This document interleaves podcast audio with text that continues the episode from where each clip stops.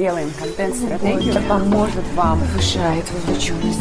Усиливает ваш личный бренд. Привет, мои хорошие, это подкаст «Пикантный маркетинг», только мне надо вас информировать, что Ксения его больше вести не будет никогда.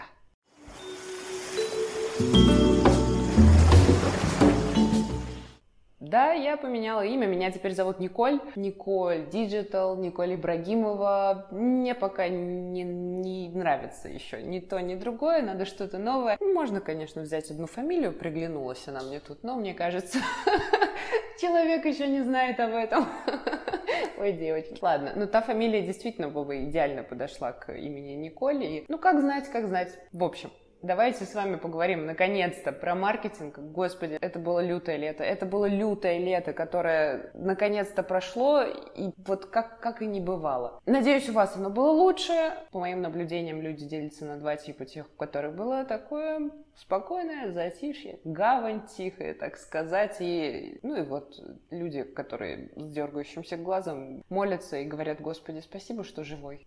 Да. Я хотела с вами обсудить сегодня не синдром самозванца, нет, а кажущуюся очевидность вашей экспертности. Мы уже это говорили и будем говорить еще раз, еще много-много раз, потому что, ну вот по себе сужу, мы можем быть очень умными, но прочитать очень много литературы знать механики, техники, практики, но не пользоваться ими. И потом ты в какой-то момент натыкаешься на материал и думаешь, господи, так это же то, что нужно. Синдром самозванца. В не классической форме, может, это какой-нибудь подвид самозванца. В чем? Когда ты эксперт, хороший, качественный, да, у балаболов, э, к сожалению, этого не наблюдается. Ты погружен в свою сферу, и тебе кажется, что ну это же очевидные вещи. Сегодня я проводила консультацию для Игоря Иванченко, такая нативная интеграция моему музу сегодня получается. Это эксперт, который занимается перегоном автомобилей. У меня был клиент, вот Игорь ему несколько лет назад покупал Rolls-Royce. По поводу креатива Игорь обратился ко мне, да, что еще можно сделать, как можно развернуть свою тему. Я ему подсказала несколько интересных историй, включающих NLP-техники, о том, как сделать, чтобы твоя аудитория воспринимала тебя именно так, как хочешь ты. И в какой-то момент мы, уже резюмировав все, что обсудили, переключились на меня, и он говорит, Ксень, а ты что не рассказываешь? И я понимаю, что ну вот у меня ровно то же самое, о чем я говорила ему. Мы в нашей сфере очень много варимся, и нам кажется, что это очевидно. Вот, опять же, в рассказе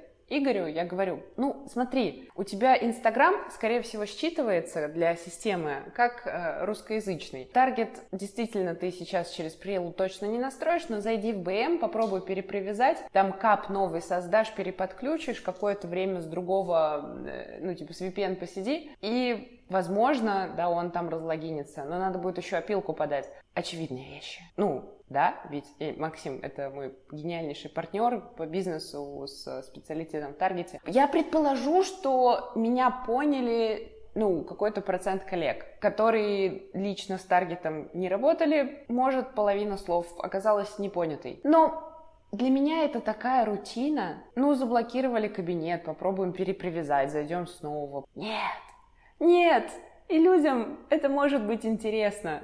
Ну, на самом деле, как устроен таргетинг. Понимаете, как мы создавали геоточку для клиента и какие тут танцы с бубном я делала, я даже не обратила внимания, что это может быть интересно. Потому что я мыслю как? Ну, в смысле, как создать геолокацию в Инстаграме? Ну, через Facebook. Все, ну, гуглишь создать, это элементарная вещь. Ну, типа, элементарный с точки зрения это так просто описывается. Ну, то есть мне бы было неловко подавать это как какую-то экспертную штуку, материал. Хотя то, что мы все-таки сделали геоточку, это действительно воля Божья. Потому что Facebook мета, да, она работает, да никак непонятно, как она работает. Она хочет, работает, хочет, не работает. Это данность. И про нее тоже надо рассказывать. И, наверное, если бы я больше, я и мои коллеги больше про это рассказывали, клиент бы не запрашивал а почему у вас не получается вот так? Посвящу-ка я этому тему своего следующего подкаста, как мы все-таки это сделали. Вот.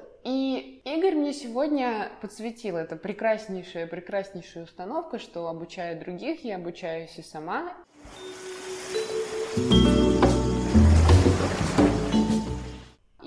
Это дало мне вдохновение вернуться в Инстаграм. Это дало мне вдохновение сесть сегодня и записать подкаст. Это дало мне вдохновение просто начать рассказывать, потому что обычно люди трудоголики с высоким уровнем требований к самому себе, к другим. Здесь вот заключается ключевая ошибка, что ты думаешь, что другие люди мыслят точно так же, как ты, и стандарты у них такие же высокие. Но нет, это не так. Во-первых, да, если говорить про коллег, а во-вторых, если говорить про просто людей не из твоей сферы, может быть интересной вообще самая любая мелочь, которая тебе с высоты твоего полета кажется очевиднейшей. Приведу примеры из там самых разных ниш. Если говорить про Игоря, я, например, была бы вообще счастлива услышать бы что угодно там, про растаможку. Понятия не имею, сколько это так стоит, а вот если бы я у него в блоге увидела бы какую-то информацию про это, рассказанную его прекрасным голосом, конечно бы я посмотрела. Я ни черта про это не знаю. Кто работает с Таро? Элементарно, отличие младших и старших арканов. Я не знаю, мне было бы интересно, потому что это люди, которых я знаю, мне интересно. Мне интересно все, что с ними связано. Вот у меня есть круг людей, с которыми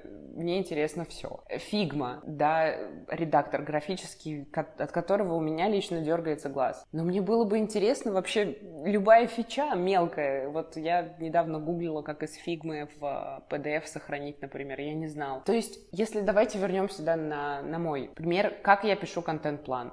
Я делаю без GPT, мне дольше GPT объяснять, меня обычно по вдохновению все идет. Как происходит коммуникация с клиентом, как какой вопрос в брифе может сократить часть остальных, либо наоборот, у меня бы лично вызвал вопросы. И, господи, про время постинга, про количество публикаций, важно, не важно. вот Игорь меня сегодня спросил, что, что происходит с постами в Инстаграм. Это же прям целая дискуссия. Вот еще одна тема для подкаста. Хотя ты зарываешься и думаешь, ну, господи, это же и так понятно. Ну и так понятно, что Reels лучше. Это тебе понятно, потому что ты в этом живешь. Другим непонятно, расскажи. И вот мы возвращаемся к тому, что не мешай людям отдать тебе свои деньги, купить у тебя услугу, просто делясь информацией в свое удовольствие.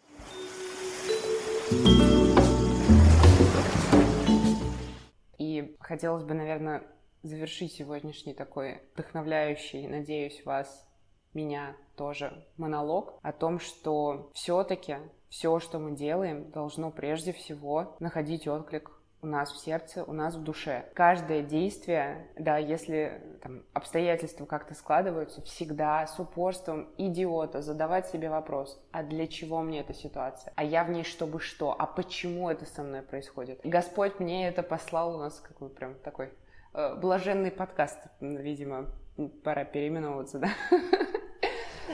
Зачем? Для чего? Что мир мне хочет подсветить? Для чего у меня вот эта ситуация. Если я делаю какое-то действие, там, занудный бриф в очередной раз отправляю, что мне хочет подсветить мир? Может быть, это не очередной занудный док, Google документ, а возможность еще раз обкатать бриф, а может быть это возможность мне в этих переговорах использовать, попробовать новую стратегию построения их, которую я еще не применяла, а может быть это возможность э, как-то иначе рассказать о себе. Вот это требует усилий, но, по-моему, это только то, ради чего стоит. Все, я не знаю, как живут люди, которые делают штуки на автомате, ну вот такие большие рутинные, глобальные. А я бы, наверное, умерла бы в депрессии. Но я разговариваю с вами, поэтому живем дальше, ребят. Это ваша взрослая жизнь. Очень интересная штука. И у нас все будет очень хорошо. Все уже хорошо и будет еще лучше. До встречи в новом подкасте.